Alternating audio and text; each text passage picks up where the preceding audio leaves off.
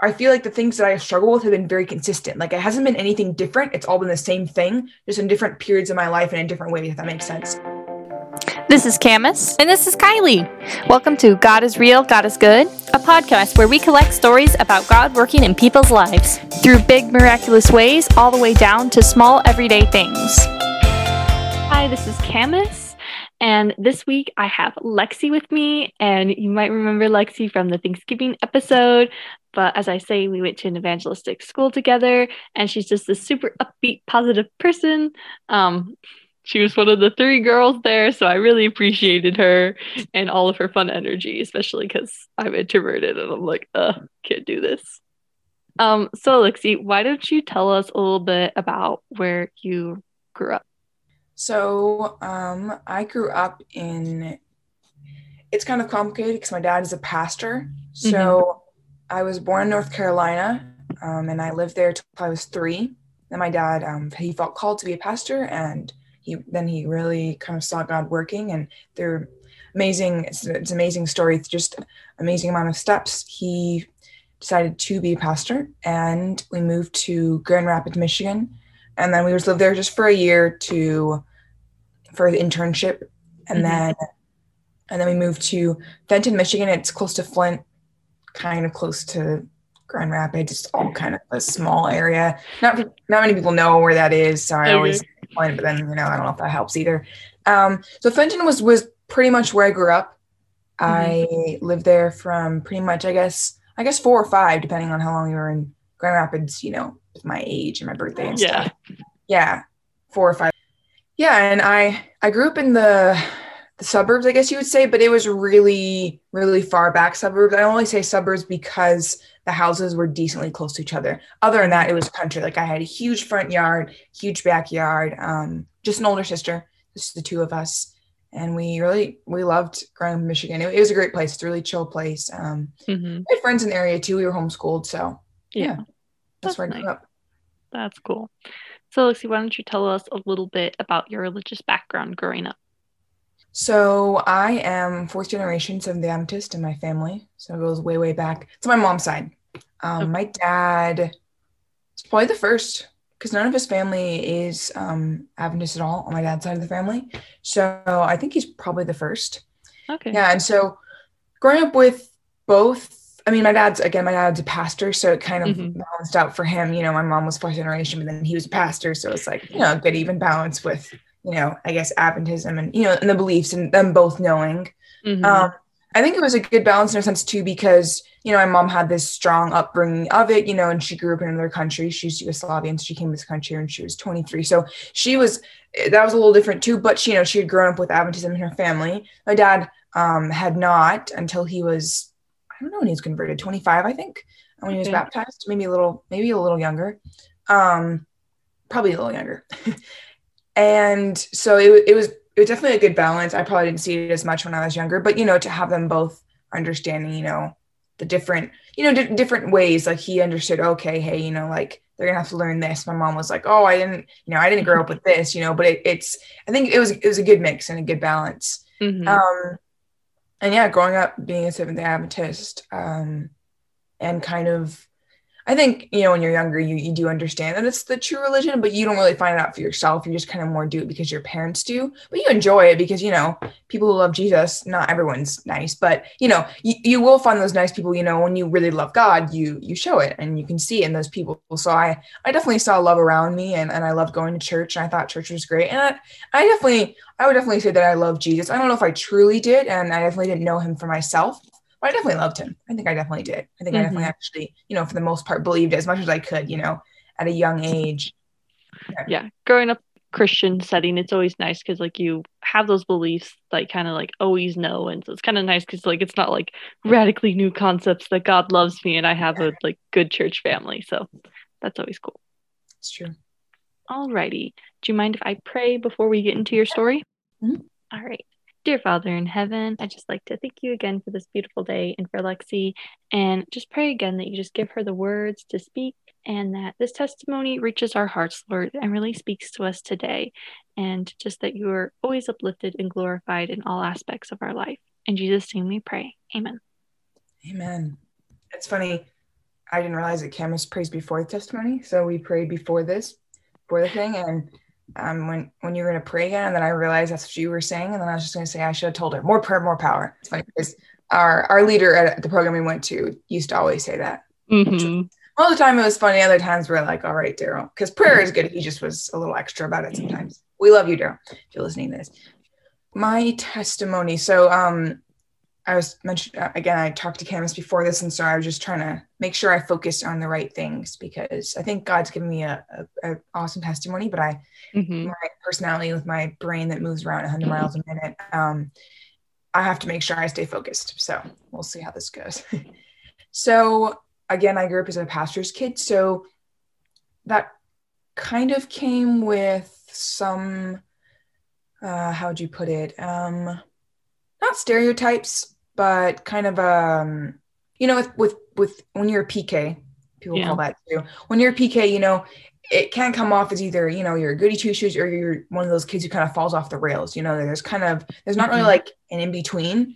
I would definitely say I was more of the goody two shoes, but I I praise the Lord. I think I was a good balance. I'm not Mhm. perfect, but I think in that area I didn't struggle too much. Thank the Lord. Um, so with that, you know, I and it's interesting because being a pastor's kid, you know, again, I never felt much of this, you know, like obligation or this standard. You know, I, I knew that I did. My dad had to, had a you know higher position in the church. You know, like he was kind of leading the church, but I didn't know too much of what you know where I kind of fit with that. Considering I was the kid, maybe I saw my mom more, you know, but you know, I was just the kid, and I was the Mhm. youngest too. Um, but the one thing is, I've I've always um, and I always thank God for this gift as well. Um, I've always had the gift to connect with people Mhm. um, whoever they are, whatever age they are, um, however old they are. Um, and that's been a huge blessing. And so I always had a lot of friends, um, Mm. depending on how small the church was, but I always had a lot of friends who were there. And I, it's funny, I would always walk around and like, I never noticed this much. People would tell me this, but you know, like they would like, you know, they'd follow me Mhm. typically sometimes because I was always the oldest. Um, and I'll go into that into a second. Um, but and that was kind of a pretty big part of my life because I never thought of myself as a leader. And I, I distinctly remember this. We were in our fellowship hall, but also our gym because that's what small Adventist schools do. They have their fellowship hall in their gym because the school's right next to the to the to the church. Mhm. Um, and one of the church members, they came to me and they whispered in my ear and they said, Hey, you're a great leader. They're like always, you know, always, I mainly, you know, I'm paraphrasing, but always to the gist of always lead for God. You know, like oh, hopefully you Mhm. always lead others for God.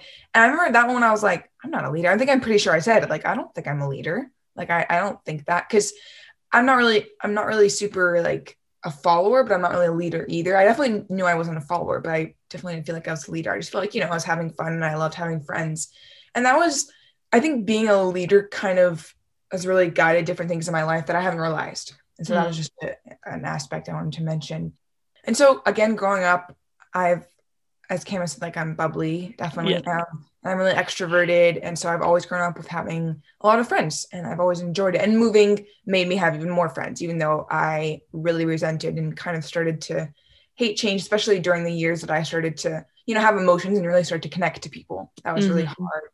And having friends has always been a big part of my life.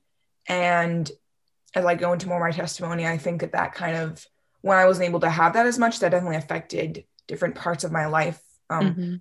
one being an addiction that I started to have when I was a teenager.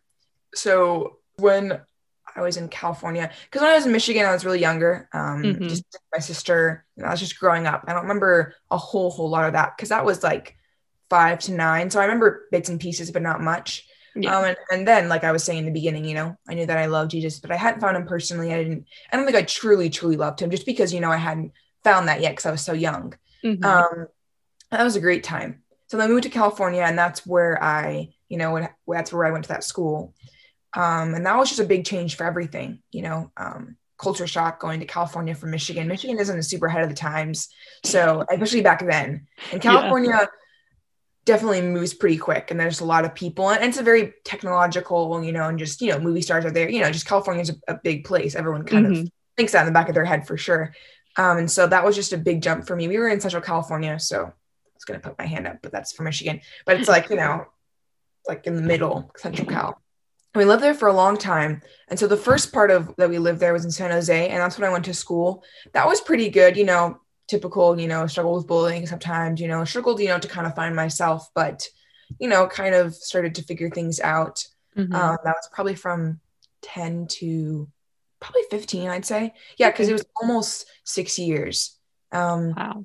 And again, again, there, um, I I was baptized. That was a big thing. I mean, my kind of my walk with God and my testimony, and that was big for me too. And I, I was excited. I remember. Yeah. I, I, actually still remember a little bit. I, I, have a I have a weird, vivid memory for certain things. I think uh, one of my best friends. She actually just she told me she really admires my memory. And I was like, praise the Lord, because sometimes I'm like, I don't I don't know.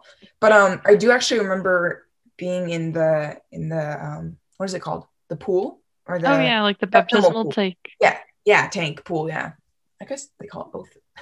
but ours was actually very high. So I remember like standing on my tippy toes, you know, and looking and it was like a glass thing that, you know, covered it. So, you know, you could see out because it was already so tall. Mm-hmm. Um, and I remember just looking over, you know, and, and they're like, my dad was like, you know what, I'm so glad, you know, because he baptized me. And he's like, I'm so glad that my daughter, Lexi, you know, has chosen you to follow Jesus, you know, with, with even more of her heart, you know, and give give her life to him.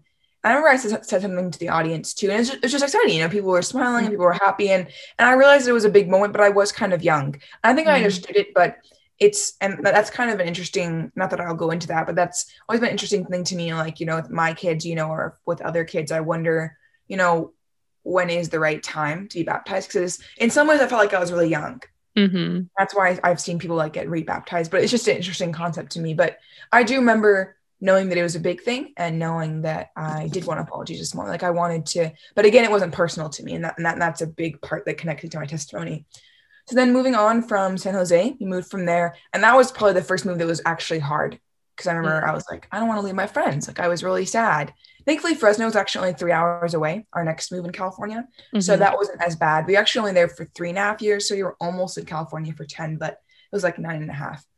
So Fresno Fresno's where kind of my testimony really starts. I feel like um, I think I think your whole life is testimony because mm-hmm. God is using us in ways that we don't even know, especially even those even like so. I always when I always think of my testimony and how I grew up, I think it was pretty simple and pretty easy, you know. Mm-hmm. But then as I've especially at core, I learned a lot. Um, as I learned at core, and as I've you know as I've reflected more in my life, I've learned that it's not. You know, it's different, yeah. it's unique, and it's special. I guess. Yeah. Mm-hmm. You know, it's even though it seems maybe quote unquote less, that doesn't make it any any worse or you know not as not as special as anyone else's. It's just and I've I've started to learn that more now for sure. Mm-hmm. But this part of my life definitely is where it kind of um, where the meat, the cake of my testimony really is.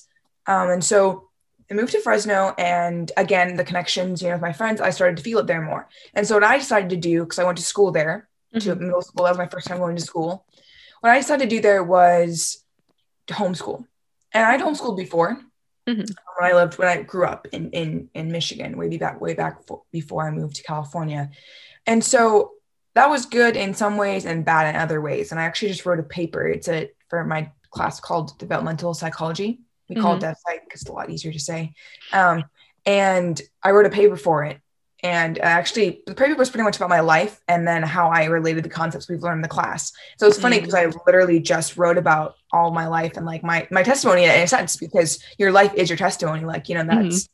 Obviously focusing on specific points for sure but like your life is your testimony. So it was just it was cool. And i'm like remembering like, like what i wrote and what words i used. I remember in one of the sentences i used for my i guess it'd be adolescence. Yeah. When i was there because i was about 15 when i moved there. Um i used the words moving oh yeah moving to the country and also homeschooling was a blessing and a curse. That, that's a great way to put it because that's what it was.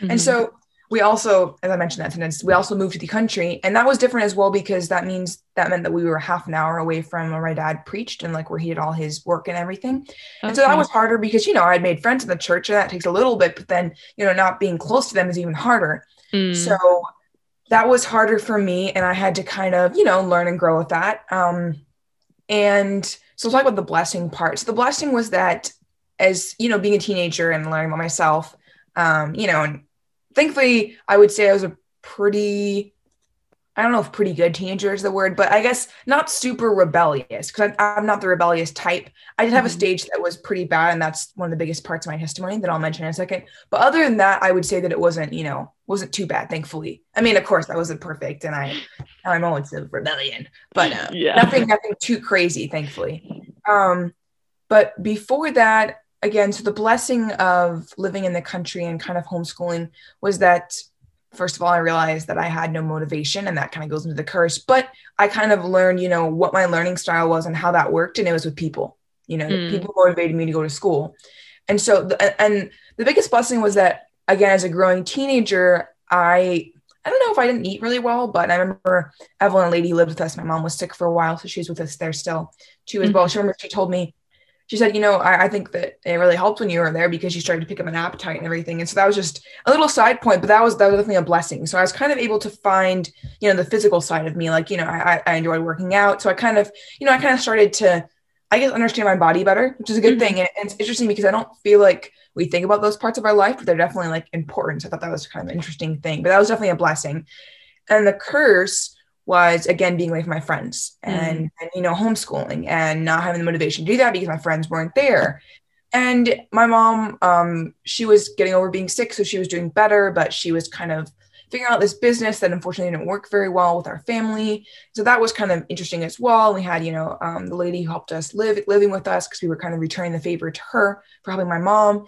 My dad was a pastor again so he was you know commuting 20 30 35 minutes out in town. So i was kind of alone a good amount of the time you know mm. in a sense. And so that was harder as well. And being the youngest you tend to get more things than your siblings um, or not more things but well i got more things but not more things but um more so um uh, things before your sibling like before they got it when they were your age mm-hmm. or not when they were your age, when you were younger than them. Yeah. So I went to school before my sister. I get all these free stuff. I was kind of a moocher, not gonna lie. I was definitely a moocher. Um, I don't know if that's the word. My mom always says that, but you know, I, I, would get a lot of stuff from people. Like it was just something I would do. Definitely sometimes I knew, other times I didn't. Mm-hmm. um, so being the youngest, I got um an, an iPod. This is an iPhone, but I got an iPod. Um, it was like an it was like the iPod Touch actually, which is pretty cool. Because I remember when those came out, I was like, "Oh, this is sick! Those are so cool." And so that opened up a, a new world for me. Mm-hmm. Um, and unfortunately, it wasn't super good because, you know, being new to all the technology and everything, again, because Michigan is behind the times. Yeah. Um, just being open to all of this was exciting and it was new. And I started out with games. And then I kind of just started to, you know, and again, I was a teenager, you know, mm-hmm. and teenagers, you know, they want to see what's going on in the world, they want to see what's relevant. And so I became obsessed with this band called One Direction. They were really, really big boy band at the time. Um, they were rest in peace. I'm just kidding.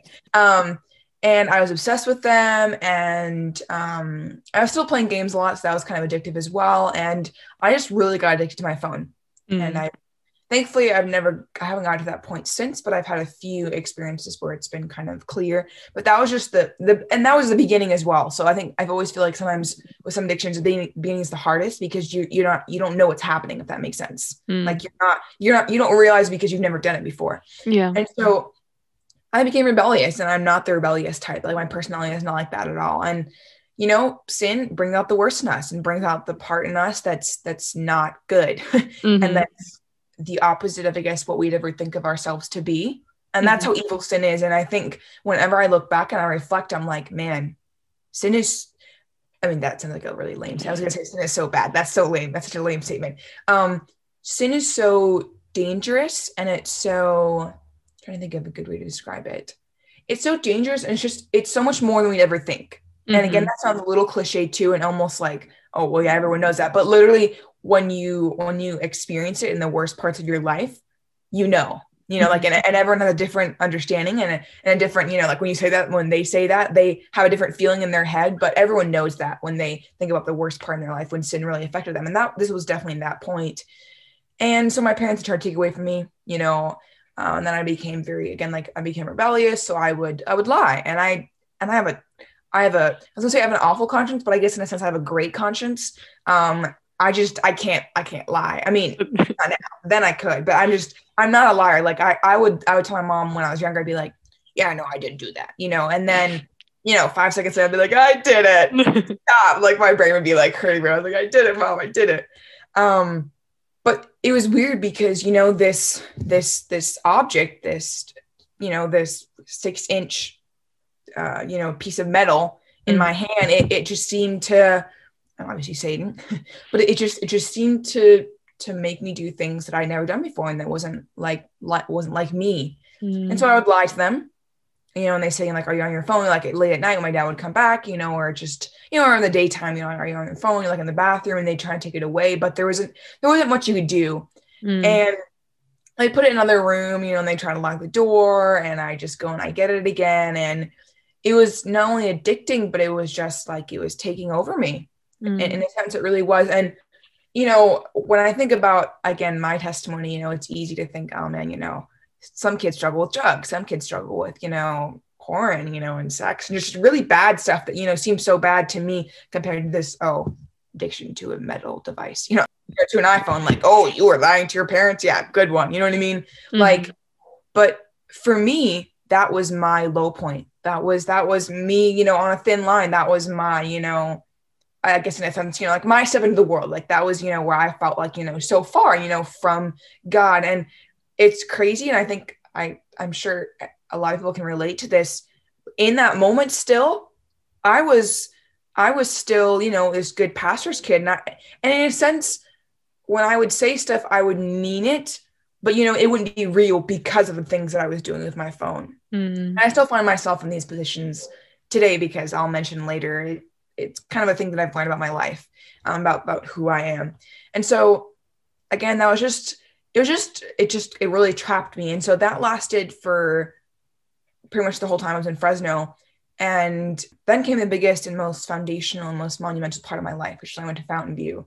And so just wrapping up the whole addiction to my phone, because that is a big important part. And I try not to to to say too much about it just because I don't want to obviously dwell on the evil, but also because I there's so much to say. Mm-hmm. Um, but it was just a really hard time in my life. And again, I just really felt that I was just so far from from God and so far from honestly myself, you know, like and who I really was. And I just I was just it was just a very confusing state. And I mm-hmm. also wasn't this is a big thing for me too as well that I I'm glad I remembered I also wasn't very in tune with my emotions. I never, mm. I never been much of a crier, even at like my grandma's funeral. I mean, I didn't know her super well because she died when I was like six, but still, yeah. you know, it's family. I didn't cry there, and I just, I didn't. My feelings have always been kind of not pushed back in a sense because it's not like my parents were like no feelings, you know, but they just, you know, it was just kind of. I didn't really understand how to tap into my feelings necessarily. Like mm-hmm. I would mm. cry and stuff, but it would just be at different moments that you wouldn't expect, and I just definitely in, in, that time when I was being addicted, I didn't really know how to tap into that. And that was very important. And I know now that I wish I could have been able, you know, to express what was going on with myself more than I did. Hmm. Some because, you know, I was addicted. So obviously I didn't want to tell anyone, but also because I didn't know how to, I, I think in a sense. Yeah. Um, and as I go into, when I went to high school, that was, that's where I find out more about that area of my life as well. And so my sister went to an academy called Fountain View Academy. It's in um, British Columbia, Canada. And it's a music school. Mm-hmm. Um, her life was changed as well um, in more ways than one. She had a really bad accident that she could have died from, and that was very transformational. And so, my parents, you know, they, they saw how much it changed her life, and they saw how much, you know, it, brought her to the woman that she is today. You know, and it really grew her and just, you know, just um, built her character. It's their motto is building character, so I always make that joke because it's literally what they did for both of us. Um, but it's a good, good motto because that's what they do. Um, and so they really felt that wow, you know, the school's a blessing. And I wanted to go there as well because we had visited, we'd gone up to to pick her up because we'd drive up from California to Canada, just right above where that province that the school was. And mm-hmm. so I mm-hmm. would go there and I and I loved it. I thought it was great. You know, it was in the country and everyone seemed so nice there, you know, and it's just they I really felt like God was there. And so I was like, you know, I need this. And I knew that deep down as well, even though I was like, oh my phone. But one thing that I was not looking forward to, but also wanted to do because I knew that I was addicted more at that point because I was older, you know, and it had been a few years. Mm-hmm. Um, was that they actually take your phones away. And if you want to get them, you have to write this whole paper. it's crazy. Um, I think everyone looks at Fountain and they're like, oh, they're so strict. But I get why. And when you go there, knowing of all these different things, you have to want to go there. Mm-hmm. And I wanted to go there. So, you know, I I wanted to go and it was so great to I just remember I remember it being a big relief. It was just so great for me to push that away and to kind of almost be my full self because I was older and I was understanding who I was. And I just remember whenever I think of Fountain View, I think of like that was the peak of like my hyperness and my extrovertedness. Like I was like when I was in good shape and I was eating well and it was just it was a good time. Mm. And the biggest part, which makes the most foundational and the most monumental in my life, was that I found Jesus as a friend. And I found him as someone that I could talk to. Like I would, I remember my the time that I started doing that was when I was sitting on my bed at night and I'd look up and someone someone left some glow in the dark stars on the top of my ceiling in my in my dorm room mm-hmm. junior year. And I love to look at those because I was like, okay, I'll look at those and I'll focus on those and I'll think about God. Because again, if I've gone off a little bit in this testimony, it's because I struggle to focus sometimes. Um, and so it's funny because I'm sure God, you know, left those stars for me because it was good because I'd look at the stars and I focus on them, and then I'd be able to talk to God, you know, without yeah. getting super sidetracked. You know, sometimes works, sometimes didn't. I mean, and that was just so big for me because I was like, even though there's a ceiling above me, I knew that I was reaching Him. Mm-hmm. You know, and, and it's easy in the Christian walk to feel like you're hitting walls and to feel like oh, my parents actually reaching God. And that sounds cliche, but everyone feels that way at one point. Mm-hmm. Like, and we're like, and everyone tells us, you know, God is answering your prayers and God is hearing you, but you don't feel like that when you're when you're beginning or in times in your life where it just sucks. You're like, I really feel like my prayers are hitting the walls, like literally. And yeah. so to to have a moment in my life and to feel that my prayers were definitely going past that wall and they're going to the stars you know as, as i was mm-hmm. focusing mm-hmm. on that star on my ceiling which is so so powerful and so foundational for me and that really built who i was and i didn't realize how special it was and i'm obviously learning now more from other evangelists who talk about it and how the concept is becoming you know more more i guess discussed about in the, in the church you know that to find jesus as your personal friend is just so crucial because as we know, like when we go to heaven, all we take is our character. So if we don't know mm-hmm. Jesus personally, then what does that mean? That that's you know that, that that's it. You know, like if you don't know him personally, all you're gonna take is your character. So, you know, like where does that leave you? And mm-hmm. so you can see why that was so big in my life. And again, I was away from my phone. And you know, when I go home for break, I would go back into my ways a little bit, but it never was as bad as it was in the beginning. And I praise the Lord for that so I slowly learned and slowly, definitely again grew. I found my love for music, and oh, this is a big part as well. So not only finding Jesus as my friend, but then as finding as my friend, I was able to kind of find my identity more, and that's something I never knew that I didn't know. Like I didn't know that I that I didn't know what my identity was. Mm-hmm. I knew mm-hmm. that I was extrovert. I knew that I was happy. And I remember there was a one point at school too where I was asking some of my close friends. that I was like, should I change? You know, like is there parts of me that need to be different? Because you know this is a you know, I, and I was I was 18 when I went to my junior year. So I was, you know, I was becoming adult and I was like, you know, do I need to change? Like, and mm-hmm. those are legitimate questions. But I think the way I was going about it was I was thinking the extreme. I was like, should I change, you know, how extroverted I am? Like, you know, should I be more quiet? You know, should I be more introverted at some points? And mm-hmm. I remember of what they were saying was don't change who you are just because, you know, you think that, oh, this might be an issue or anything. Like, God will tell you, you know, like what you need. You know, you know what I mean? Like, mm-hmm. because I mm-hmm. think it's easy and I'm, I'm a huge overthinker as well so it's easy for me to think oh man you know people don't like me because i'm so extrovert you know what i mean like or this one person you know it's easy to, to base you know a huge thing like changing your personality like that's who you are over a few things that have happened if that makes sense you know like mm-hmm. over two years of school that's not enough and i just remember most of them and i praise that's why i praise god so much for fountain view and the friends i found there you know almost all of them i mean all of them but you know in different points in the conversation it was, mm-hmm. you know just go to god you know he's going to help you find that and so Fountain View build my character and so i and i found jesus as a personal friend and i for the most part found out who i was mm. i definitely just knew that who i was was rooted in god and that was a big thing for me as well and i found my passion that i love music and then i hadn't learned yet that I loved media, and that's kind of a big thing I wanted to go to into as well. Kind of music media was kind of a big thing, mm-hmm. um, but I hadn't I hadn't connected that yet. So moving on to college, which is kind of the stage that I am now. So we're pretty much the like I guess it's three parts your testimony. You know, like your younger years, your mm-hmm. middle years, and then your where you are now, and kind of you know a little a little bit before that. So this is I guess the little the the three three thirds you know what we're gonna stop talking about that i don't know what i'm saying i'm not good at math um and so college years mercy um you know my high school not my high school but like my years of my addiction and being in California, you know, those were hard, but man, college is a whole nother level. I just, I love, I love the Lord and I, I know that he's brought me through a lot, but I just, and I, and I, I do love college. I really do. It's just like this love hate relationship. But I just think about, I'm just like, mercy. college has been rough. I just, Fountain View was the most fun, again, as I mentioned, and I've probably repeated this too many times, was the most foundational and monumental part of my life for sure. Mm-hmm. But college was by far I would say the hardest just because I was even older. And again, you've experienced more life. So you understand more feelings. And I was able to understand my feelings a little better as well. So that made it harder because I was expressing my feelings more, mm. if that makes sense. Yeah. Um, so I guess college and core is pretty much the last part of it. I kind of think of it. I forget about core sometimes. Um, I love it. I just forget about it sometimes. Yeah. Um, so first year of college was i guess what you'd expect. It was rough but it was good you know? It's like first year is just so it's just so different. It's a whole new world. Mm-hmm. it's like you're becoming an adult but not fully because you're not alone. You know what i mean? Because you have all these great friends around you. Um, I moved in. I moved in with a roommate that I didn't know because I didn't have any friends that I could room with, and that was kind of rough in the beginning. I found a roommate that thankfully I roomed with for almost two years, and that was a huge blessing because I didn't really know how much that affected me personally when I hmm. would come back to a room. And that was a big thing with my phone and my electronics as well, because so again, first year was was rough because it was new, but also because again, I would struggle with my addiction, you know, just just just being addicted to to media and just mainly not really more my phone necessarily, but just distractions. Mm. That's been more of what I've understood.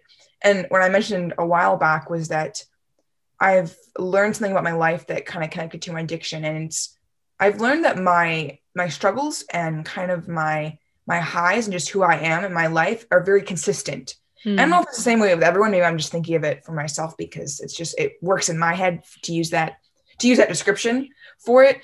But I feel like the things that I struggle with have been very consistent. Like it hasn't been anything different. It's all been the same thing, just in different periods of my life and in different ways, if that makes sense. So to give it more of an example, with addiction to my phone, I've ever since I got one, I've always struggled with it. It's mm been different in some ways, and the first part of it was definitely the hardest, but I've still always struggled with, it and I still do, if that makes sense. So that's something that's consistently stayed in my life that it's consistently been a struggle. And I, again, it's only even though it's only been one of the things I still look at all the time. I'm like, Lord, I'm like, I'm tired of this. Like, why is this still an issue? Like, you know what I mean? And that's what I mean by, by consistency. And so, mm-hmm. and I've always overthought a lot in my life. Like, there's not much different things that I've struggled with that haven't been struggled with before, if that makes sense. Mm-hmm. That's kind of that consistency. Sorry, yeah. I'm, I'm no, no, no, I like it. Um, because like it's similar to my own story. Like what really brought me to God was like struggling with depression. And like throughout my life, I always struggled like to control my feelings, to learn how to express my feelings and to let people in. And yeah. so like even though it takes different forms, different shapes, mm. it's still all this thing like learning to like deal with and express my emotions and also learning to like communicate with others in that. Because like when you're depressed like you don't really reach out and you don't really share and you don't really verbalize and you don't always look for the silver lining. And that's yeah. why I like you Lexi because you always point out the silver lining. And I'm like I can't see it. Yeah. Yeah it's, it's praise the Lord yeah it's it's definitely hard sometimes for sure. Mm-hmm. Um, and yeah, so and that was, and again, I was gonna say, I, I, think it's kind of something that we all struggle with, but I think, or not struggle with, we all kind of realize, but I think that me realizing was just like kind of big, and I was like, does everyone struggle with this? You know what I mean? Like, or does everyone feel this way mm-hmm. their life? And that was big too because then I was, I think in the me actually cutting back a little bit. Um, I think at the beginning when I figured out, like, not figured out, but like when I looked back at my life and I was like, you know, this is all kind of the same thing I one of my one of my kind of uh, what's the word conclusion I guess I came to mm-hmm. was that well hey maybe God just wants me to keep trusting in Him. You know, it's just one thing that I know that He can help me through. Mm-hmm. So He's just giving it to me to keep helping me trust in Him, which is true in a sense. but I think it's just again, it's like as we learn and at core, and this is a big thing. I mean, obviously, it has something to do with the name, like our core beliefs Mm-hmm. That was so, that was another honestly monumental thing for me to learn in my life because I don't know if people who are listening, if they know what core values are or core beliefs. And it's kind of honestly, I don't really still know fully what they are, but core beliefs are just pretty much the beliefs and what the that are like the deepest inside of you that they're they're like there's and there's multiple ones and you don't have fully one or the other it's kind of it, you know it, everyone's different and also you don't really fully know what yours are but you definitely know a gist of what they are mm-hmm. and they're mm-hmm. like these you know multiple beliefs could be one could be many that you have like really deep inside of you that kind of they they stem out and they connect to a lot of different parts in your life and um, it, it's most helpful to speak to someone who has really studied it. And with our case, we were able to speak to Katie. I don't know mm-hmm. what her last name was actually. Elson. Was it? Yeah, it's Katie Elson. Elson, thank you. Good job. um, yeah, and so she just she knows it so well, and even looking mm-hmm. up online it helps as well. So if you guys want to look that up, it, it's really awesome to even just um, even just look at it and kind of try to start to understand even if you're not able to like you know go through a session with someone who knows about it just just kind of reading about understanding core beliefs is a great thing like i just I always tell my friends, I'm like, core beliefs is an awesome thing I just learned about. And learning about that for me helped kind of confirm that whole consistency theory that I had. Not mm-hmm. theory necessarily, it is true, but you know, like just the, this consistency theory that I had kind of come to realize. Um, and so my core belief is not being good enough or not feeling like I'm good enough. I think there's a few more because, you know, we're sinful people and we're also going downhill because Jesus mm-hmm. is coming, but, you know, the world is getting worse and our you know, Satan's he's pulling all the stops. And so yeah. I'm sure there's more, but that's the biggest one that I was able to relate to when we were looking at the screen. And we were looking at all the different kind of categories. And again, you know, like everyone's different and there's more than one, but that was kind of the only one that I was like, huh, not being good enough.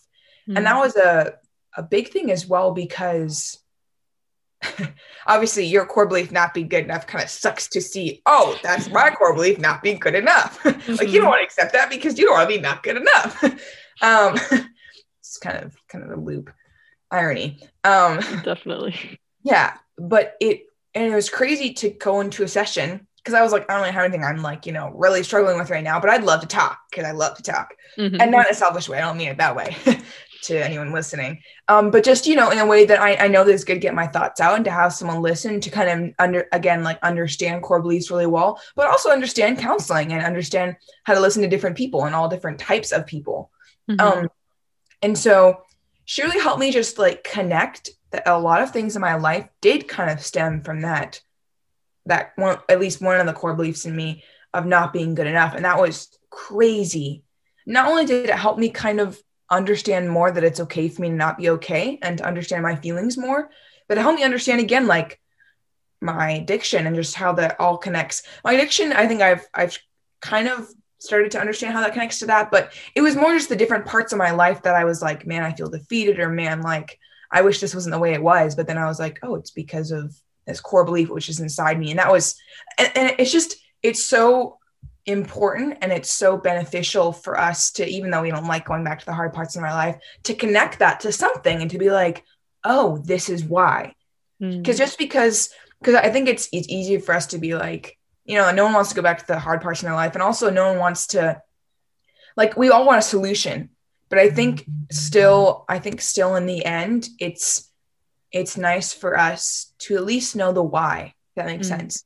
You know, when we start to understand hey, even though, you know, obviously God's the solution, but like, you know, maybe I'll struggle with this for the rest of my life. You know, maybe I'll I'll always be kind of learning who my identity is. Cause again, that's something I'm still figuring out, you know, but I'm getting it piece by piece, you know. I'm learning more about my, more about my, my addiction and how that all works, you know, and maybe I'll struggle with that. Maybe I'll struggle with, you know, not finishing things. That's a smaller thing, but that's something I wish I could be better at too.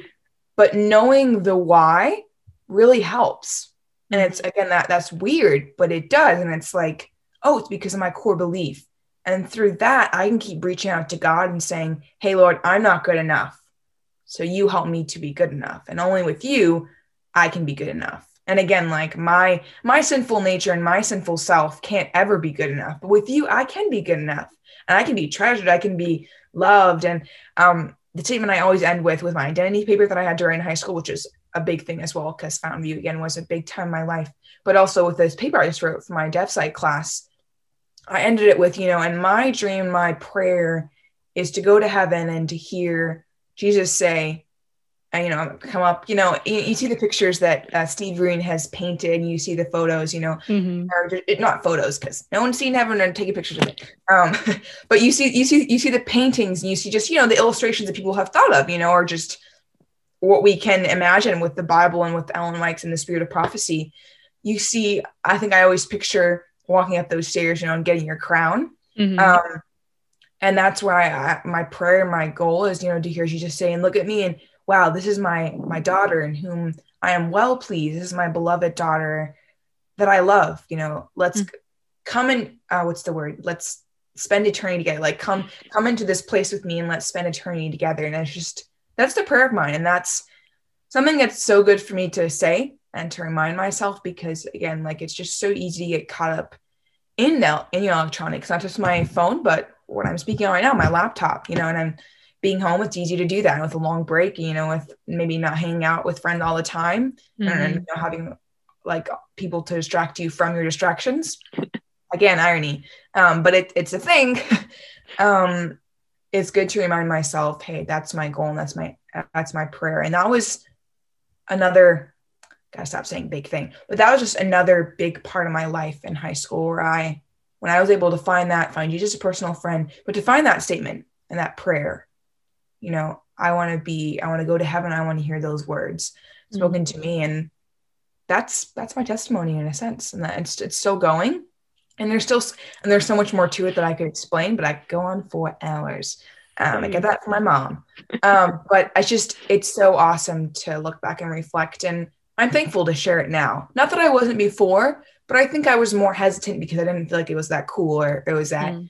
you know, yeah, I guess just leave with that. You know, I didn't think it was that cool in all honesty. But I realize now that it is cool. God's cool. And your, you know, your testimony is special and your testimony is you. And that's, mm-hmm. that's cool. That's awesome. Yeah. So yeah, thanks I, for letting share. Yes. Thank you, Lexi. I really like that. Um, I never really thought of it before until you said it. But yeah, we do struggle with a lot of the same things like continuously throughout our lives. And I guess that's just like where Satan gets us, you know, like there's a lot of good parts of you and like aspects where Satan probably couldn't attack you as strongly as he could me. So he finds like that one thing that like that little chink in our little armor and that's where he exploits and like he comes at it from different angles but like still exploiting. And no, I like that. I like your testimony cuz like it's it's very different from mine, but it's like very similar. Like growing yeah. up in the church and like mm-hmm. finding your identity, like who am I, and like yeah, the, like where do I fit? Yeah, I know, mm-hmm. right? Because like it's your parents' religion and it's part of their identity and who they yeah. are, but then like transferring it to yourself, like oh, who am I now? And like, like I guess like especially the part about like trying to understand your feelings, like that's something my sister's been really harping on me lately. She's like, Camus, you can't just ignore feelings and they go away. Like yeah. you have to acknowledge them. I'm like, what? Um, but yeah. Acknowledge? what? Yeah. So true. Mm-hmm. Yeah, because like you have to like understand yourself, and I think that that's really hard. Like when you're young, because like yeah. I don't who sits down and explains your emotions to you as a child. They're just like you're upset, go to bed. Well, and it's hard to understand as well because you are young and your parents mm-hmm. just trying to understand you as well. So it's like, what can you do? I know, right? And it's like not faulting them at all, but like just like yeah, that no. slow process of learning as a child and like growing up and then like mm-hmm. that like being part of your faith because like sometimes we have those moments where like, oh, this is not fun. But you have to be like, well, Lord, you're there and you're gonna sustain me. And even though yeah. this isn't great right now, I know we're gonna get through it. And like finding that silver lining, which is not always my great part. Um, yeah, but I like that. I especially like the part that you talk about addiction because obviously I wanted you to highlight that. Yeah. Um, but because like that's something we all struggle with, just in different forms. I think. Yeah, totally. Like, yeah, and like I think perhaps like for you, it's probably a little bit more obvious and easy to point out. But I think yeah. like I definitely also have things that I'm addicted to. And maybe it's not like a big thing, but maybe I do spend too much time on my phone mm-hmm. or, you know, like I watch too much TV or like I should stop reading yeah. as much yeah. or like spend time with my siblings or whatever. But like mm-hmm. We all struggle in different respects. And so like it's easy to like, like, oh, it's just my phone. It's not a big deal. But like, mm-hmm it can be if you let it and like it's important just to remember and prioritize and like you know like do talk about the fact that we do get addicted to our phones because I know a couple people that are, and they're like, "Oh no, I'm not addicted." I'm like, "Well, you just you gotta acknowledge it, you know." mm-hmm. But yeah, I like that because it's like as very relatable to me because I feel like that's a lot of things we all struggle with as humans. Like we're Mhm. emotional beings, but like we don't exactly always have classes on. All right, this is what your emotions Yeah. are. This is how you understand them. hmm Mm-hmm. No, and that's why I like your testimony because there's a lot of easy, relatable points, and I'm just like, oh, Thank you. Yeah, no, God is good. And I think just uh, one of the things you mentioned with just being addicted and just kind of, you know, struggling with with specific things like throughout your life. And I was just a, a thought came to my head like it's because what we're comfortable with is is like the perfect thing for Satan to tap at and for him to say, I'm gonna go deep with this thing. Like here we go. Like he'll just go straight into that because, you know, in a world of uncertainty, and even though we have our faith in religion, it's in some ways and at some points in my life harder, but but good because I know that I have someone that I can um, fall back on, you know, and that'll always be there. But it's just he works at you know what's so comfortable. I think there's a quote from like Ty Gibson or one of the evangelists out there, but it's just you know like comfortable like comfortability like probably brings I don't know what the word is, but you know what I mean. Like just the things that we're comfortable with is just so easy for Satan to you know to go at. And even though it's an addiction, it's what you it's what you've known. So in some ways, it can be easier to go back to it because you've done it before. Like it, it's not new, if that makes sense. It's it's a weird concept, but it's just Mhm.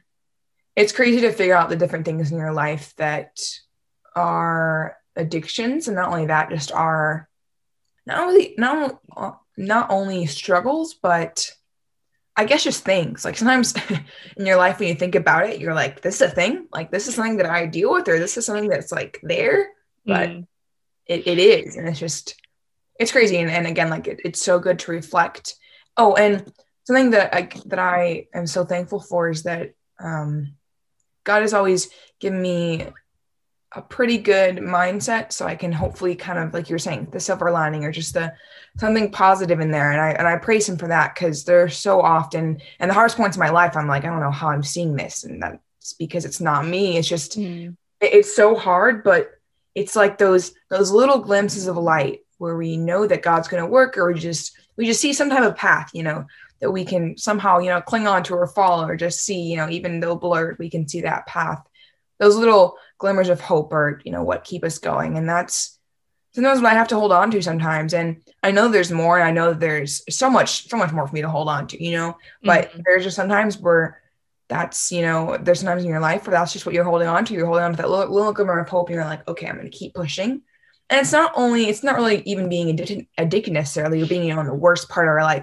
It's just in the normal day-to-day life where you're just kind of struggling you know to keep focusing on god. And even if you're doing things that are good you know just giving god that time like that's been my biggest point right now you know it's i felt a little stagnant lately but it's not even that it's just it's like i'm just doing stuff that's not bad it's just I need to keep remembering where my intentions are and to be intentional and where where I'm giving me time and who's giving all of this to me. And it's Mm. God. So I think I've just been trying to that's kind of my testimony stands here. That was my prayer and my response to- as as how I've learned that I like to end my testimony. But that's where my testimony is now. That's where I am now. I'm trying to be more intentional and trying to remember who gives me my time and remember who gives me all the opportunities in my life and all the blessings Mhm. and that's more of a, a theoretical and i'm not theoretical but like uh, more of a kind of that, that it's a different type of thought than most people have you know like they're just saying you know i need to spend time with god but i think i'm trying to be more intentional about being intentional if that makes sense like i'm Mhm. trying to, to make it more of a deeper concept in my head if that makes sense because then then it becomes more than just you know i want to spend more time with god if that makes sense so Mhm. yeah that's kind of that's where i am now yeah Yeah. thank you again for letting me share Yeah, I appreciate it. I like that intentionality and remembering like we will fall in the same things. Like don't get discouraged. Like a wicked man falls once, but a righteous man falls seven times because keeps getting back up. So very we just gotta keep getting back That's up. in, is that in psalms Proverbs. Robert. Okay, I was gonna. That was my second guess. Look at that, scholar. Look at you. I was gonna say Bible-y. That's not a word. Biblical scholar. All right. Well, thank you, Lexi. I really appreciate it. Wow. And thank you all for listening. Tune in next week. If you've enjoyed today's episode, don't forget to follow, share, like, and review. Also, you can contact us at our Facebook page that is God is Real, God is Good podcast, or you can email us at God is Real, God is Good podcast at gmail.com. Bye!